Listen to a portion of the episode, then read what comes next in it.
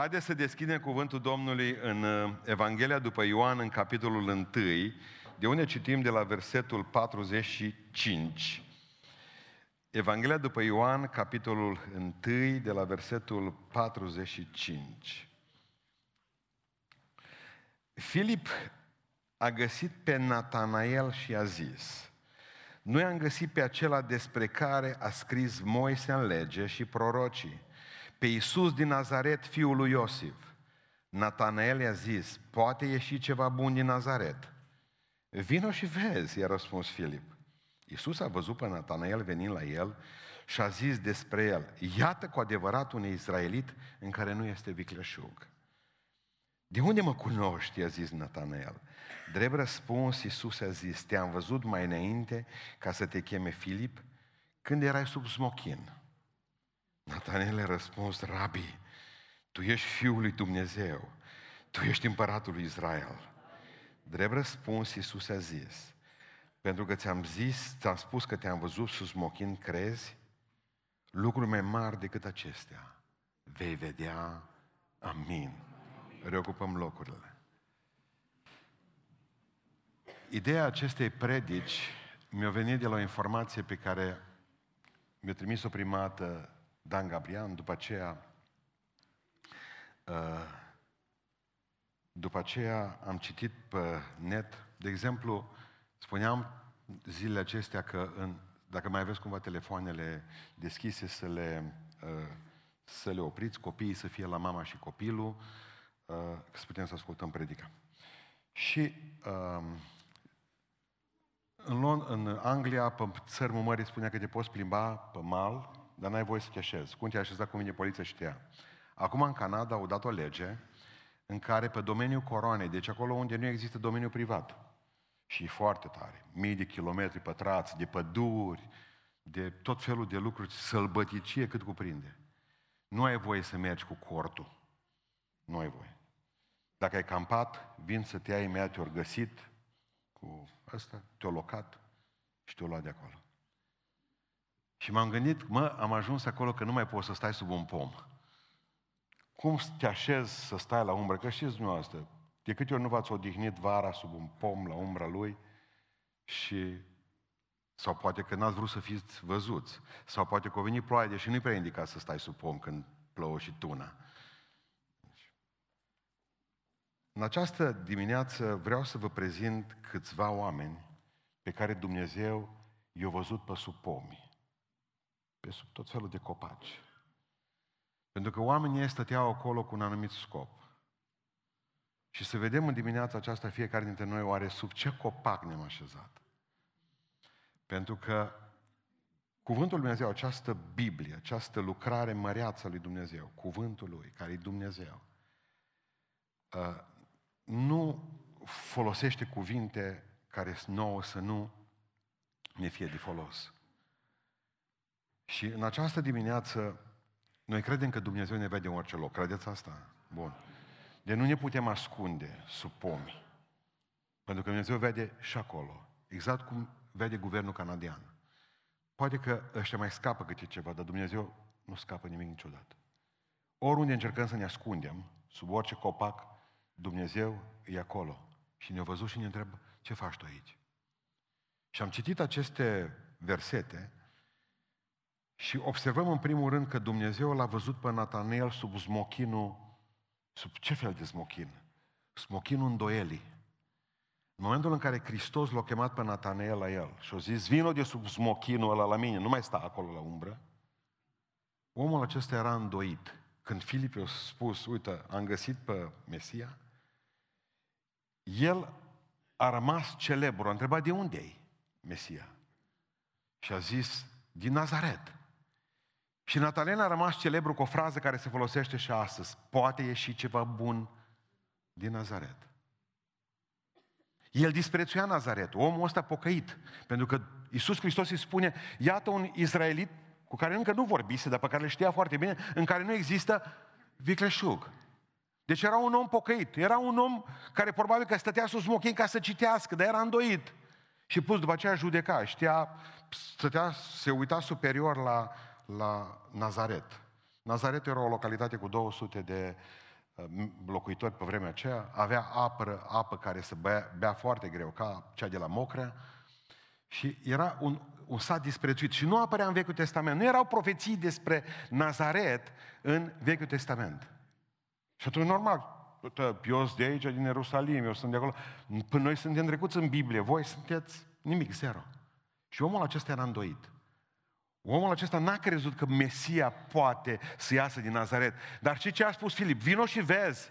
Și nu vei vedea numai un om din Nazaret, vei vedea mult mai mult decât atât. Asta a spus și Iisus Hristos, Domnul nostru, până la urmă. Mereu ne întrebăm, oare Dumnezeu poate să mântuiască viața asta a mea? În 1 Corinteni, capitolul 6, zice Sfântul Apostol Pavel, nu știți, zice, că cei nedrepți nu vor moșteni împărăția lui Dumnezeu.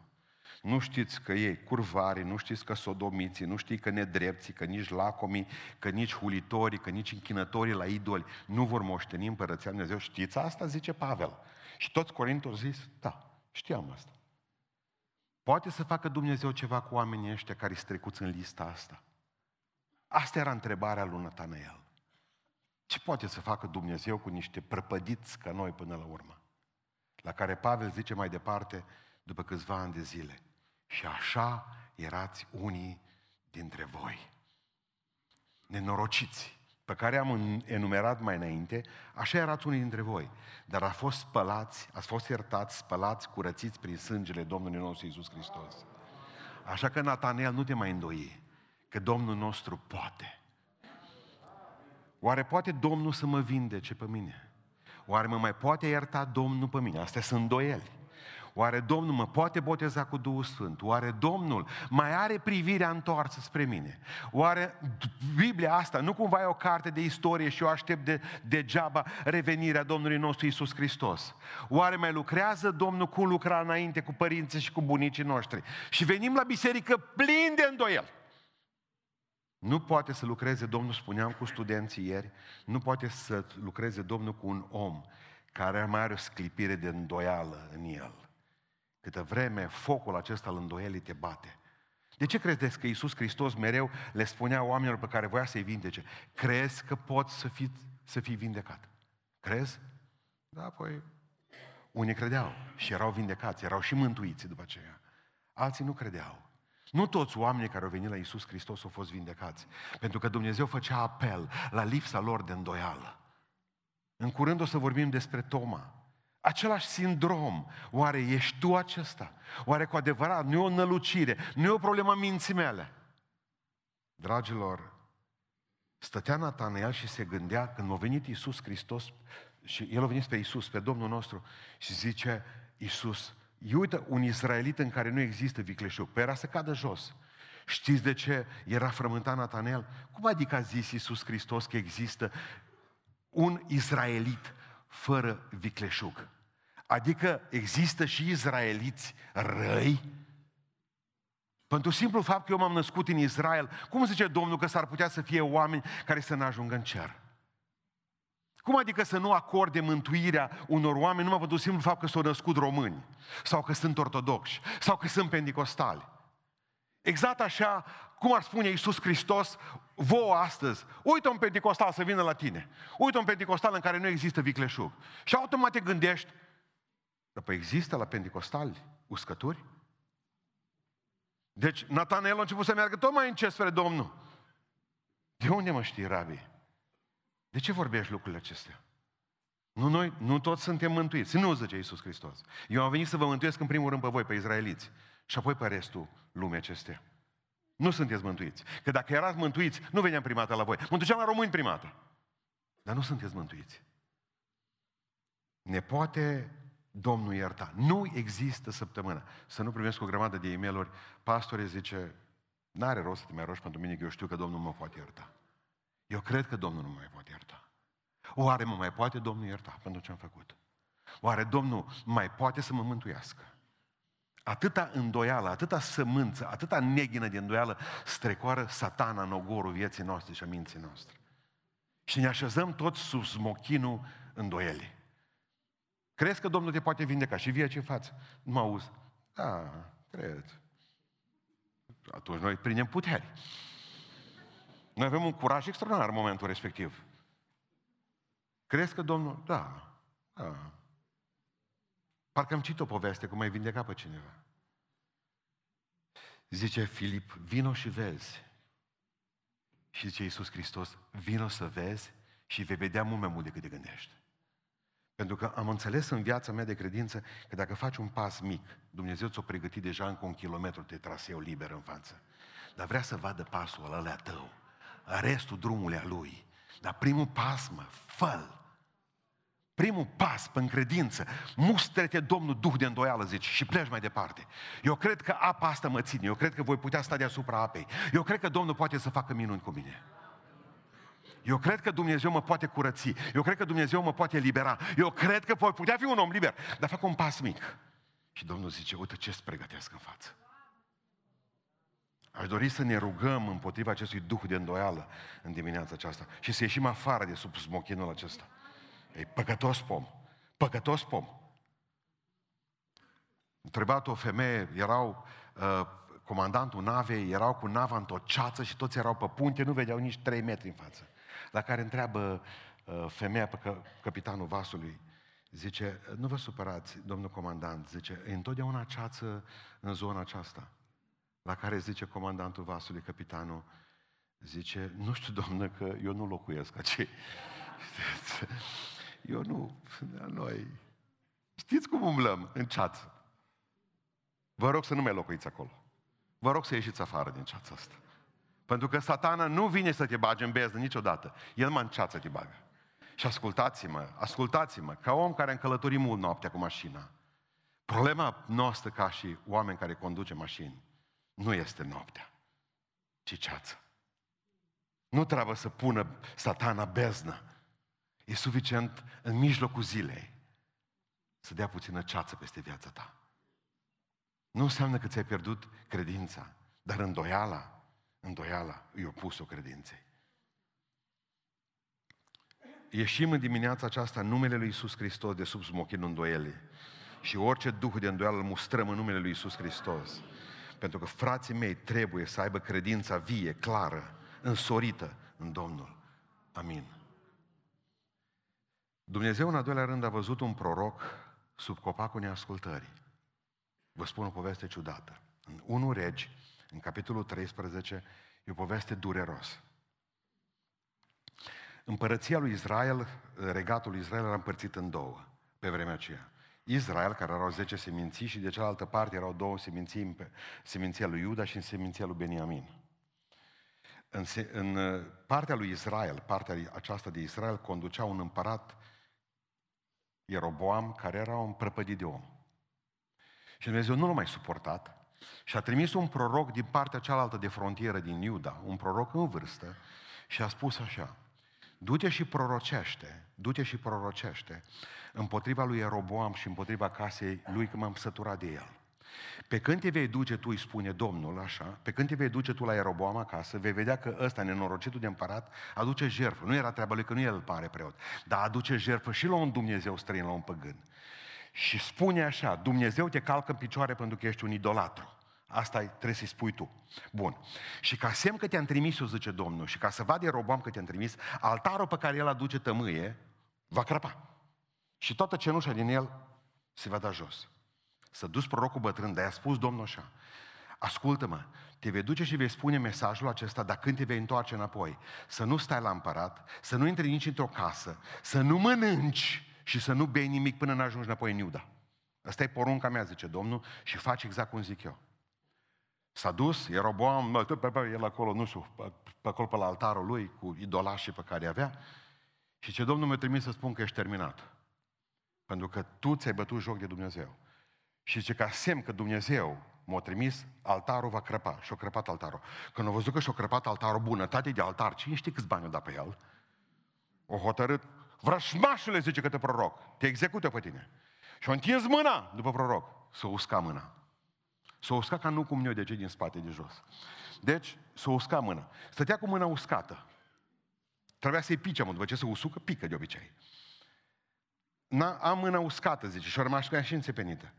Ce te fac bine înapoi, și-a făcut bine înapoi, pentru că oricum ești terminat ca viață, nu ca mână.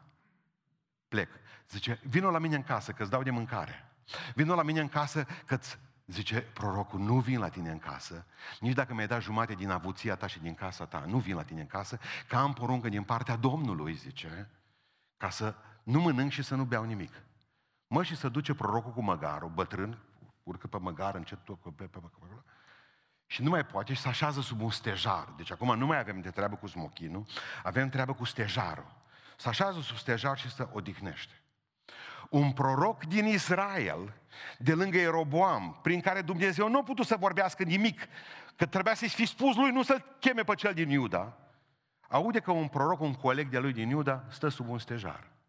Și se duce la el, sub stejarul respectiv, și spune, zice, hai și vino la mine în casă și mănâncă ceva și bea ceva, pentru că eu l-am refuzat pe împărat, zice, dar și eu sunt proroc ca și tine și acum ascultați.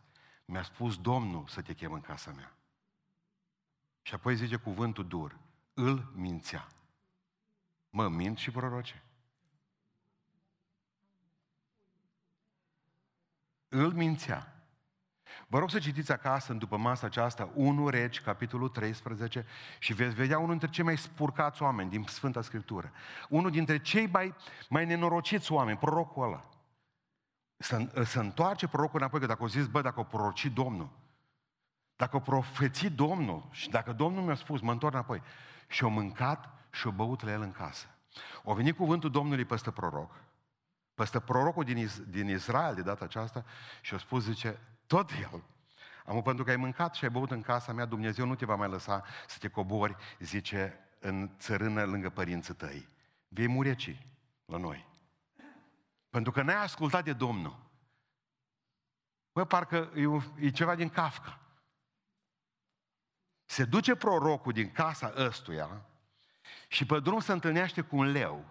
Cu un leu. Și leu îl numai-l omoară. Și nu-l mănâncă. Și măgarul era lângă el. Omul mort, prorocul mort.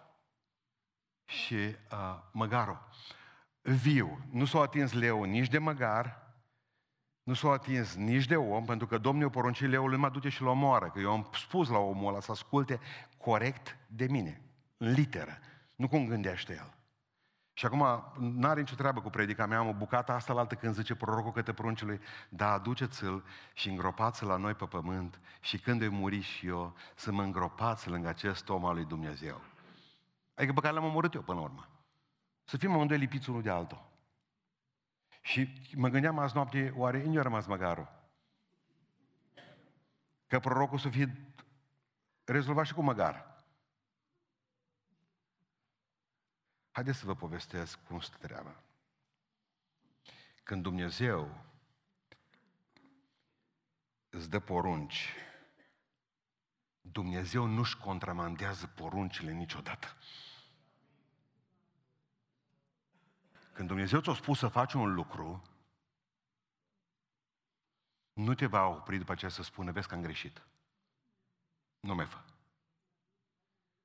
Pe Dumnezeu nu-L slujești după ureche. Pe Dumnezeu nu-L asculți după ureche. Pe Dumnezeu îl asculți după cuvânt, literă. Asta scrie. Nu cum ți se pare ție. Nu cum ți se pare ție. Zice o doamnă către mine, zilele acestea, o soră, frate, zice, am niște un de lemn de la Ierusalim adus. Zic, eu mulțumesc. Eu am crezut că vrea să mi-l dea mie, dar nu vrea. Eu cu mâna întinsă de pe el, mulțumesc. Și zice, doamna, zice, mi-a spus un frate că atunci când sunt bolnavă mă pot unge din când în când și eu cu mir, singură. Doamnă, i-am spus, omul ar trebui bătut. Pentru că în Biblie scrie clar, dacă cineva e bolnav, să cheme pe cine? Prezbiterii bisericii. Punct. Nu mai există auto-ungere. Nu există auto-ungere. Pe Dumnezeu nu îl urmați după cum zic oamenii. Că Pavel zice, un înger din cer dacă ar veni fâlfâind din aripi.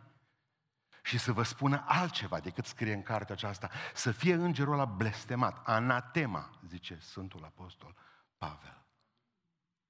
Pentru că voi aveți o carte și cartea aceasta se numește Biblia și voi trebuie să umblați după ea. Nu ce-a spus unul sau altul, ci ce zice Biblia. Indiferent cât de interesant vi se pare omul, indiferent cât de spiritual, pentru că și ce-a spus prorocul ăsta, și eu sunt coleg cu tine. Da, e bine că nu te-ai dus la împărat, dar împăratul el nu-i proroc, dar noi doi suntem frați. Noi amândoi vorbim despre același Dumnezeu. Dragilor, Satana se îmbracă în lumină.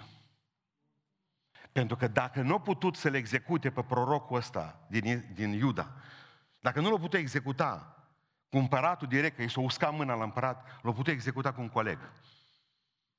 Spiritual s-a îmbrăcat. În înger de lumină.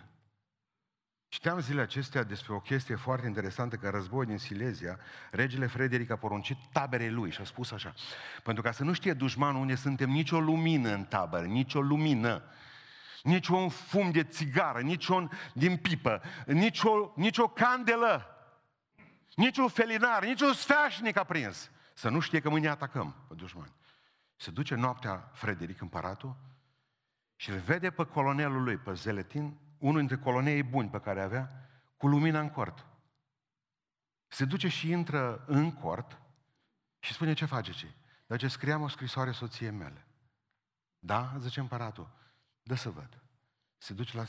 Avut ai porunca să nu avem nicio lumină în tabără. Avut. Tu ești colonel, mă. Tu ești colonel. Tu nu ești un soldat simplu. Și zice împăratul Frederic, ai terminat scrisoarea de scris? Da. Nu, adaugă un PS, post-scriptum. Și mâine voi fi executat. Și trimite scrisoarea, acum. Și a doua zi l-a executat. Dacă oamenii se poartă așa, cuvântul-i cuvânt, dacă regele cere clar ascultare, întocmai, în armată cum era, întocmai și la timp. Uite, care e armata? Întreba și eu pe cine, balconul, întocmai și la... Întocmai și când se poate. Nu întreb balconul. M-am uitat și eu la câțiva aici. Întocmai și la timp.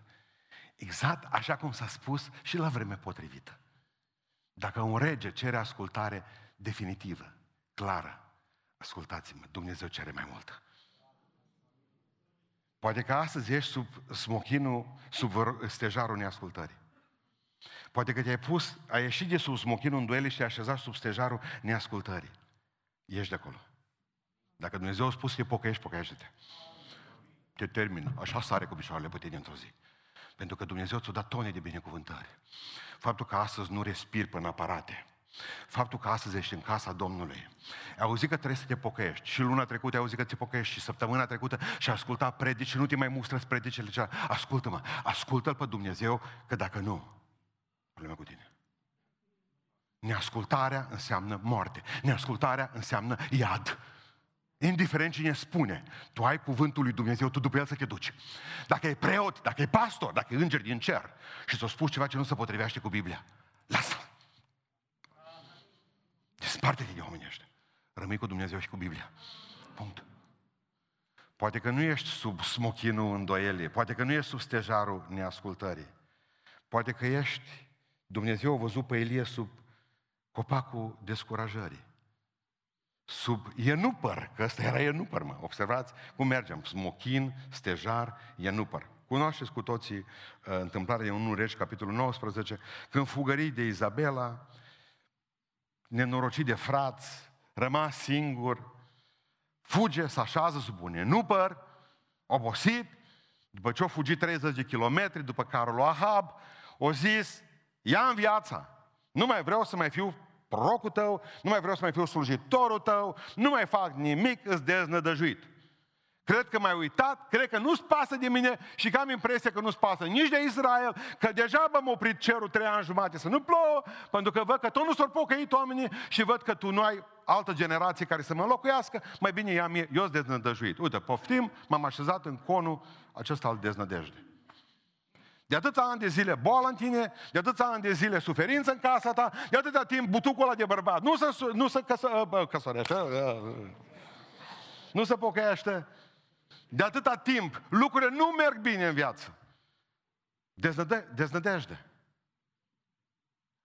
omul să treacă prin spital atâtea zile și doctorii să spună ești vindecat fizic și pe aceea să ne spună nouă, e în depresie? Asta înseamnă deznădejde, asta înseamnă un butoi din ăla în care pici și din care dintr-o dată zici ce folos că am urmat ca fiii lui Asaf? Țineți minte ce-o zis? Ce folos că ne-am păstrat noi tinerețea aici în casa Domnului? Dar nu mai bine mergeam și noi prin baruri. Nu mai bine stăteam și noi ca ceilalți să facem bani. Și săraci, și amărâți. Asta e deznădejde. Cum spunea Brâncuș când a plecat din țară. Mă duc, zice, că m-am săturat de voi pentru că vă găsesc și vă las, zice, săraci și proști. Astea au fost ultimele cuvinte lui Brâncuș când a plecat din România. Când s-a întors înapoi, știți ce-a zis? Am venit înapoi, zice, la voi și vă găsesc mai săraci. Mai bine nu vineai. Deznădejde. Deznădejde națională, deznădejde. Ce mai poate să facă Dumnezeu cu noi acum? Mai poate lucra Dumnezeu cu biserica noastră, cu familia noastră, mai poate Dumnezeu să ia copilul ăsta a meu pentru care mă rog și pe care tot îl chem la biserică și nu mai vine, mai poate face Dumnezeu ceva din el, că văd că e în droguri acum, la țigără trec la droguri. Vin în biserică și nu mai... Și cădem în deznădejde aceasta. Slujitorii cad în deznădejde. Știți ce spuneau studenții ieri? Că marea problemă a celor care predică dintre ei e faptul că biserica nu știe. Ei nu știu dacă biserica e moartă sau vie. Deci un an n-auzim. Nu ne încurajează nimeni. Nu dacă știți, jumătate din predicatori din America se lasă de slujire. În primii 10 ani nu mai slujesc. De ce? Bă, că nu interesează pe oameni. Singuri ne frământăm aici, singuri ne zbatem, să cântăm, să vă îndemnăm la cântat, să vă îndemnăm la rugăciune, să vă îndemnăm la ascultare. Predici de multe ori unei biserici adormite. Dorm și fizic și spiritual. Predicam acum într-o duminică, la unii și curgea câte ceva de ce. Așa dormea. Scuzați-mă. Nu, predic atunci. Eu predic, tu vorbești la telefon. Cântă! Cu gura închisă. În loc să lăudați pe Domnul, să bateți din palme, să fiți cu mâinile pe sus, să ne încurajați, că nu mai putem în curând. Erați în lume și strigați la meci. Aveți voce, că doar îți spun vecinii că aveți voce, cum urlați la soț și la soție. În loc să vă obosiți în casa Domnului. Am dreptate. Zicea săracul Liviu duminică seara, aici în predică, că mă uit și eu să văd ce e acolo. Pot să iau de la dumneavoastră un amin. Joi seara săracul iară. Pot să zice și voi un amin. Nu de altă, dar poate că ați murit. Noi din când în când trebuie să mai avem câte un feedback. Să vedem, mă, nu ați înțepenit nici complet.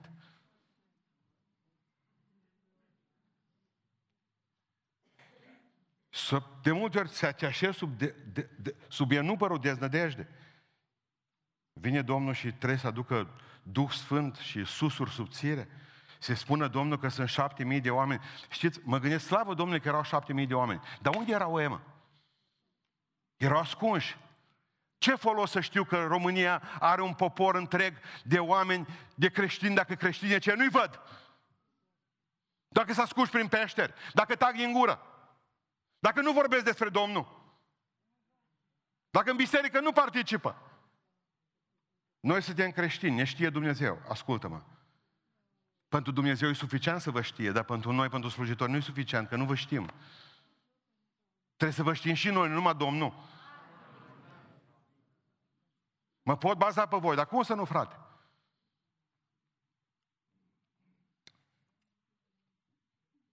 Zice Dumnezeu, și știi la ce m-am gândit aseară? Și ce a făcut Dumnezeu cu el? Cu un om deznădăjuit nu mai lucrez. Eu luat biletul și o trimis carul de foc după el. Fraților, deci pentru Ilie a fost sfârșitul. Când l-a văzut Dumnezeu în ce hal a fost, a zis, pe tine nu mă mai pot baza. Știți cum a plecat ăsta la cer? Nu grozav.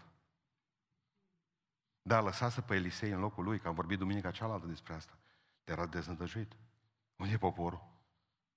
Unde e poporul? Unde sunt oamenii?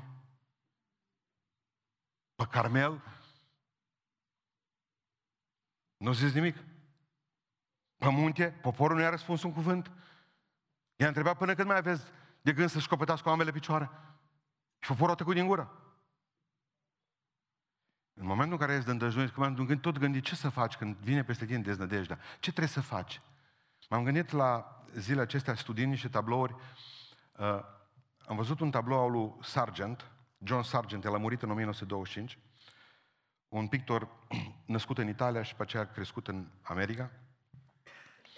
Și a pictat un tablou mic cu trandafiri, mic, două păle. El a pictat niște tablouri incredibile. Dacă te vă duce John Sargent, veți vedea niște tablouri minunate. Un portretist incredibil. Mă, s-o legat, atâta s-o legat de tabloul ăla micuț cu trandafiri, că o zis că e perfecțiunea. O zis, ăsta este tabloul la care țin cel mai mult. Indiferent câți bani o primit, el nu l-a vândut. Și întotdeauna spunea el, când eram, l-am pus la mine în cameră. Întotdeauna când eram descurajat și nu mai aveam chef să mai fac nimic și mă îndoiam cu privirea la mâna mea, la pensulă. Mă gândeam mă, eu sunt pictor sau nu sunt pictor? Întotdeauna mă uitam la tabloul ăla pe care l-am făcut și spuneam, tu l-ai făcut pe ăla. Hai că poți. Tu l-ai făcut pe ăla. Hai că poți. Și ce să faceți când aveți descurajări? Vă învăț astăzi. Nu se poate vreunul dintre voi. Nu există aici un om care să nu fi avut măcar o dată o victorie cu Domnul. Un tablou micuț, nu trebuie să fie o victorie mare. Dar o victorie, mă, atâta, atâta. În care Dumnezeu să fi făcut ceva minuni cu tine. O lucrare măreață pe care Dumnezeu a făcut-o prin tine. Atât, un tablou. Te rog frumos, ăla nu-l vinde niciodată, nu-l uita. Agață-ți-l pe parete. Și când Dumnezeu, când satana va veni la tine cu duh de deznădejde, uită-te că Dumnezeu, adu-ți aminte că în urmă cu 2 ani de zile erai pe munte. Uită-te, adu-ți aminte că în urmă cu 5 ani de zile Dumnezeu a făcut minuni cu tine și casa ta. Privește la ceea ce Dumnezeu a făcut cu tine și îți va da putere să mergi mai departe. Vă rog, nu mai trăiți în trecut. Să mustre Domnul orice duh de deznădejde astăzi. Să-i întărească Dumnezeu pe cei cu inima îndoită, care sunt sub smochinul acesta al îndoielii. Să-i întărească Dumnezeu pe cei care nu ascultă și să-i facă Dumnezeu ascultători, care s-au așezat sub stejarul neascultării. Să-i întărească Dumnezeu pe cei care s-au pus sub enupărul deznădejde. Dumnezeu să-i ridice afară. Dumnezeu l-a văzut pe Saul, mergem sub al 4-lea pom, sub rodiul neslujirii. Poveste scurtă și asta. 1 Samuel, capitolul 14. Era război în Israel. Filistenii voiau să bată poporul Israel. Împăratul Saul era șef. Împreună cu fiul său era la luptă. Dar el, Saul, tata bătrânul, înarmați toți, în conservele ale militare, știți, fierul ăla pe ei, zice că Saul, Filistenii erau în țară. Saul, împreună cu 600 de luptători de-a lui, stăteau sub rodiul din Migron, la umbră. M-am gândit, cât ce mare pomul a fost ăla. Eu n-am văzut rodiu în viața mea până seară, m-am uitat pe net. Dar cum a putut fi și să capă 600 de oameni? Nici cred că s-a pus așa cumva, nu știu, 600 de oameni. Era destul de înghesuială sub rodiu. Stăteau toți și n-aveau nicio treabă. Era război în țară, dar ei nu participau. Ei stăteau sub rodiu din Migron și beau suc de rodii ca la socar. Și știți ce făceau? Dădeau legi. Pentru că, zice la un moment dat, după mai multe sucuri de rodii, zice Saul, blestema să fie acela care mănâncă astăzi ceva. Mă, frumos, mă. Ei n-aveau nevoie, că nu au depus efort nimic. Ăia 600 de oameni sub rodiul din Migron n-aveau nevoie să mănânce și să bea. În timpul care ei stăteau sub copac, sub rodiu, pruncul lui Saul, Ionatan, cu un singur slujitor de-a lui, cel care ducea armele, s-a dus și a omorât 20 de filisteni. Și așa i-a omorât, că a creat o panică în tabăra filistenilor. Și i-a prăpădit, s-a prăpădit filistenii, s-au omorât între ei. În momentul au avut biruință, că biruința a Domnului, slăvit să fie Domnul. Ăia stăteau și dădeau legi sub pom, da, sub rodiu, și nu slujeau. Ăsta era tot lac de apă, mor de foame, și el nu știa de legea care s-o dat. Când a venit, au văzut niște albine depuseseră în roi, avea acolo miere și au luat fagurile alea de miere și l-au mâncat. Țineți minte povestea? Nebunie când au auzit tată-său. Ce omor? Au vrut să-și omoare pruncul. Scrie în Biblie. O călcat legea. Am ajuns la concluzia în viață, am ajuns la concluzia asta, că de obicei legile astea astfel le dau oamenii care nu slujesc nimic. Și de obicei le dau pe întoși care slujesc. Blestema să fie ăla care mănâncă ceva astăzi. Ei n-aveau nevoie. Doar miroseau, nu ai nicio transpirație, nimic. Venit ăla, păi ce faci, mă, omule, mă? O, câți filistenii ne-au invadat țara. Filistenii ne-au invadat țara, fraților. Și noi stăm și dăm legi. Sub rodiul din Migron și nu slujim lui Dumnezeu. Un om, doi oameni în toată tabăra aceea ori sluji lui Dumnezeu, restul sta la umbră. Acolo vrei să stai? Sub rodiul din Migron? Când frații tăi se duc la luptă, când frații tăi se duc la rugăciune, când frații tăi postesc, când frații tăi dăruiesc, când frații tăi muncesc, tu te așezi la umbră și judeci pe tare sunetul, pe mari cheltuieli. Eu zic, eu cred că rezolvam într-un ceas ce lucrat ei. Mă, de ce n-ai venit? Vreau să vedem pe Speedy Gonzales, mă. De ce n-ai venit, mă? Să vedem cum știi tu. Da, prunce la școala duminicală, dar hai numai puțin să vezi ce monstrișori. Hai, te rog, hai să vezi că stă tăi. Hai să vezi, ieși de sub rodiul din Migron. Ieși de sub rodiul. Și ai pune și tu mâna pe ceva. Dar nu te-o mântui Dumnezeu să stai butuc.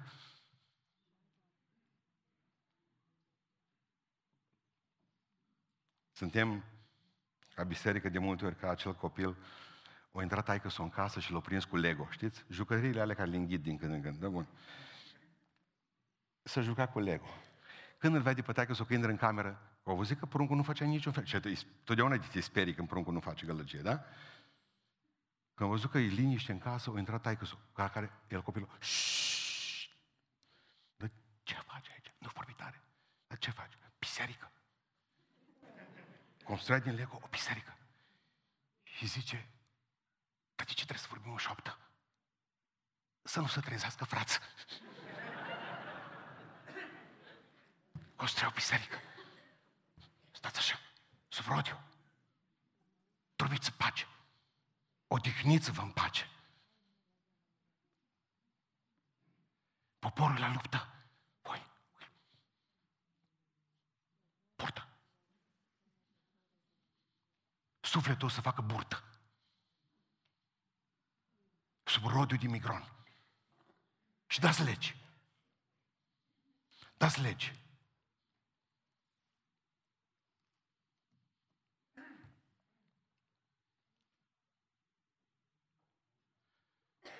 Am ajuns la concluzia că e atât de greu câteodată. Numai slujitorii știu când ajung să nu mai poată sluji, cum îi mănâncă treaba asta. Mă gândeam la generalul Patton, care a fost unul cei mai mari generali din al doilea război mondial. Când ar trebui să debarce americanii în Franța, în Normandia. Și ce a făcut cu Patton, cu generalul Patton? L-a folosit momeală și a zis, stai în Calais, să creadă că acolo va fi debarcarea. Și a luat nu știu câte regimente și le-a băgat în Calais. Și l-a pus pe generalul Patton, pe unul dintre cei mai puternici, cei mai iuți, cei mai doritori de luptă. L-a pus să stea, pentru că serviciile secrete Germania să creadă că el va ataca și l-a lăsat acolo momeală. Zicea generalul Patton, 2 săptămâni de zile când am stat fără să fac nimic, știind că ei, colegii mei, debarcă deja în cealaltă parte. Am simțit că mor. Și am zis lui Dumnezeu să nu mă lași niciodată să nu mai pot să slujească. Bine ai zis că ești la pensie la 60 de ani. Mă ușier mă fac. La 60 de ani lăs pe alții și apoi să vă ferească Dumnezeu pe acolo cu telefoanele mobile pe spate. Mi-am făcut un baston din corn. Că am vrut să mă infiltrez la laudă și închinare, dar nu... Invidioși ăștia. Domnul să ne ajute să ieșim de sub rodiul neslujirii. Să mustre Domnul duhul de comoditate. Oameni care toată noaptea astăzi au călătorit să ajungă la noi la biserică, care s-au sculat la 4, la 3, la 5, să vină aici, să se bucure cu frații. Oameni care muncesc și care dăruiesc și noi stăm sub rodiu și dăm legi. În a cincilea rând, Dumnezeu l-a văzut pe Iona sub cucurbăta neiubirii. Și povestea lui Iona, o știți. Până la urmă, nu au avut ce face, că după ce l-a scuipat balena afară pe țărmă, hotărât să slujească Domnului. Iona, în capitolul 4. Și Dumnezeu a zis, du-te și strigă la Ninive. Și spune să se pocăiască ninivenii. Acum, după ce a trecut prin experiența traumatizantă a sucului gastric a unei balene, după ce a venit, cum a venit, pârjolit tot de acolo, a ieșit totul cu pete ca o femeie care iese de la prăjitorul ăla electric, cum se numește, toasterul ăla lung. Unde ai fost? Zice, am fost cu balena, am venit iute la voi. Și despre ce vrei să ne spui, împăratul? O zis Domnul să vă pocăiți. Dar el cum zicea? Pocăiți-vă că dacă nu vă părpădea și Dumnezeu. Așa o zis, timp de 40 de zile. Încă 40 de zile și Ninive va fi nimicită. El a 39 zile. Încă 39 de zile, Doamne, dar să nu vă pocăiți. Încă amere, încă 10 zile. Și când au văzut că împăratul s-a îmbrăcat în sac și în cenușă, când au văzut că nu mai mânca nici ei și nici animalele, când au văzut că tot poporul din Ninive s-a pus jos, ăștia veneau și se predau. El, Doamne, nu-l îngăduie, mă, ce ești? Și pe ăștia vrei să-i mântuiești. S-a supărat! Tot poporul pocăit! S-a și dus de acolo! Ei, știți, oamenii erau pocăiți. De ce aveau nevoie acum? Aveau nevoie ca predicator, de evanghelistul să se transforme în învățător, ca să-i înveață legea lui Dumnezeu. Au fugit în pustie. Lasă că și-i destul.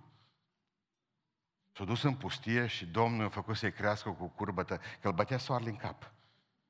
O cucurbătă mare, cu frunză mare, multă fotosinteză. Și el s-a așezat ca sub un tuborg, o umbrelă. S-a așezat liniștit și zice că se simțea bine. Și a zis, Dumnezeu s-a dus la el, Iona, ce faci? Mă odihnesc și eu. Îi iubești pe ăștia? Da. Dacă m-ai trimis tu. Te simți bine sub frunza asta, sub cucurbătă? Da. Un verme, trimis Dumnezeu, în câteva minute, plic! S-a supărat! Avea crize epileptice, zice în Biblie, că o pica jos. Era soarele peste el. Te-ai mâniat, zice Dumnezeu, că ți-am prăpădit cucurbăta. Da! M-am mâniat! Ți-a părut rău după aia? Da! Mi-a părut rău după aia. Iona, ți-e-ți pare rău după un dovleac, după o frunză. Și mie să nu-mi pară rău de 1.000.000 de oameni, de care 120.000 de oameni, numai copii, mă. E că tu nu iubești oamenii așa. Și la ce concluzie am ajuns? Că acest copac, această cucurbătă neiubirii se usucă prima.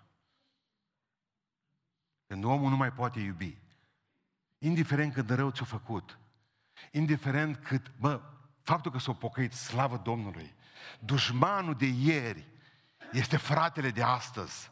Și dacă Domnul numește frate cu el, dar cine ești tu să-l consideri verișor?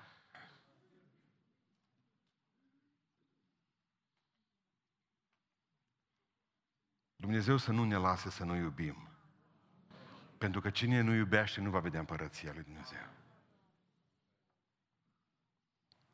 Am văzut un reportaj într-o seară, un documentar despre al doilea război mondial și povestea un bătrân neamț, zice, că ne-a dus în război Hitler în ultimile 4 zile de război. Ne-a dus copii de 12-13 ani. Ne-a pus pușca în mână. Ne-a așezat și ne-a făcut niște gropi ca de vulpe, zicea bătrânul, plângând. Și când am văzut că au venit 2 batalioane, noi eram vreo 20 de copilași cu pușcă în mână. Și au zis comandanții noștri, vii să nu mai veniți acasă. Să ține, când am văzut că n-au venit ăia, americanii, zice, cu tancuri, cu tunuri după noi. 2 batalioane ne-au înconjurat, noi cu pușca în mână. Atât aveam fiecare câte o pușcă. Hotărât să murim în gropile alea de vulpe care ne-am făcut. Și ce la un moment dat o sărit un soldat american indian, nu din India, ăla piele roșii, știți? O sărit în față și a venit înspre noi, fără pușcă, fără nimic, cu mâinile așa. Așa au venit spre noi. Și a zis, haideți afară, nu vă împușcă nimeni. Dar el era cu pieptul gol. Toți eram cu puștile spre el și ne-am gândit să-l tragem o dată, să-l omorâm. Că așa ne-a spus ăștia. Și el plângând, hai să nu ne mai batem. Hai nu muriți că sunteți copiii. Haideți afară. Și plângea bătrânul și zicea, o stat în fața noastră, am pus toți puștile jos și ne-am predat. Ne-au tratat bine, ne-au ținut prizonieri cam un an de zile și astăzi, zice, locuim în Germania și astăzi încă. Mai suntem 4 din tăie 20 câți am fost. Dar toți i-am datorat viața acelui om care a venit cu pieptul liber și a spus, hai să nu ne mai omorâm. Fericiți făcătorii de pace, căci a lor e împărăția lui Dumnezeu. Fericit e omul care vine și zice, hai mă să nu ne mai certăm degeaba. Hai să nu ne mai certăm pe botezul cu Duhul Sfânt. Haide să nu ne mai certăm pe o metru de pământ. Haide să nu ne mai certăm pentru nu știu ce lucru mărunt. Haide să nu mai certăm pentru o vorbă care e spus-o. Sau pentru că mi s-a părut că mai privit nu știu cum. Hai să nu ne mai certăm pentru asta. Hai să ne acceptăm ca frați. Nu să ne punem toți sub dovleacul neiubirii. Că luscă Dumnezeu într-o zi. Și vreau să închei, am văzut niște pomi, am văzut smochinul îndoielii, am văzut stejarul neascultării, am văzut enupărul deznădejdii, am văzut rodiul neslujirii, am văzut cu curbetele neiubirii. Totuși ceva bun în predică, pastore, am. Dumnezeu a văzut o mireasă sub copacul părtășiei. Cântarea cântărilor, capitolul 2, versetul 3. Acum ascultați. Ca un măr între copacii pădurii, așa e prea iubitul meu între tineri. Cu așa drag stau la umbra lui și rodul lui e dulce pentru cerul gurii mele. Știți cum vede mireasa pe Iisus? Ca pe un măr. Ca pe un măr lângă niște arbuști, zice, într-o pădure. Ca pe un măr plin de mere, la care dumneavoastră ați venit dimineața asta. Cu așa drag iau de un măr și mușc din el. Că poate Domnul v-a dat un măr astăzi, pito cât tare. Poate că Dumnezeu v-a dat un măr prin nevrednica predică. Poate că Dumnezeu v-a săturat de părtășia Lui astăzi, prin rugăciune. Cu așa drag stau la umbra Lui. Haideți să ne punem la umbra Lui Iisus Hristos. Pentru că nu pleacă nimeni nesăturat. De la stejar nu e nimic. De la rod, vedeți ce ați putut lua. Ori lua blesteme până la urmă și legi. Eva și cu Adam ori fugit de Dumnezeu și s-au ascuns sub tufișuri. Ce faceți acolo? Ce faceți? Ce v-ați ascuns? Că Dumnezeu ne vede. Credeți că Dumnezeu nu știe unde suntem astăzi? Dar ce înseamnă părtășia aceea dulce cu Dumnezeu? V-am spus în urmă cu câțiva ani de zile că un profesor de desen, nu mai știu, din Oradea, mi se pare, sau din, oricum din asta de artă. Și ce-a făcut? Un experiment ciudat. Le-a dat la studenți dintr-un sac de lămâi. La fiecare student i-a dat o lămâie. Și-a zis, uite, după masă, e ora 4, plecați acasă toți. Cercetați bine lămâia aceasta și uitați-vă bine la ea. A doua zi veniți cu ea la școală înapoi. Și-a venit toți la școală mea. Și băgat-o înapoi în sac, O scutura sacul, le-a învârtit ca bilele la loto, după aceea au venit și au spus, asta cu ei. Nu vă vine să credeți, 98% dintre ei și-au recunoscut lămâia. Și știți de ce? Pentru că au ținut-o în mână. În Statele Unite ale Americii au luat copiii, după ce mama i-a născut de la 5 ore până la 72 de ore. Și-au luat copiii și i-au amestecat într-un experiment pentru psihologie. Și-au vrut să vadă dacă mamele își recunosc copiii. 70% din mame și-au recunoscut. Cele care au ținut 72 de ore au fost 100%. Cele care au ținut în brațe doar 5 ore de la naștere au recunoscut în proporție de 70%. Știți ce spune mie toată experiența asta? Cu cât stai mai mult cu Domnul, ca și cu lămâia aceea, ca și cu copilul pe care îl ții în brațe, cu cât vorbești mai mult cu el, cu atât îi distingi porunca, șoapta. Părtășia cu Domnul înseamnă totul. Mușcă odată din mărul ăla să vezi cât e de bun.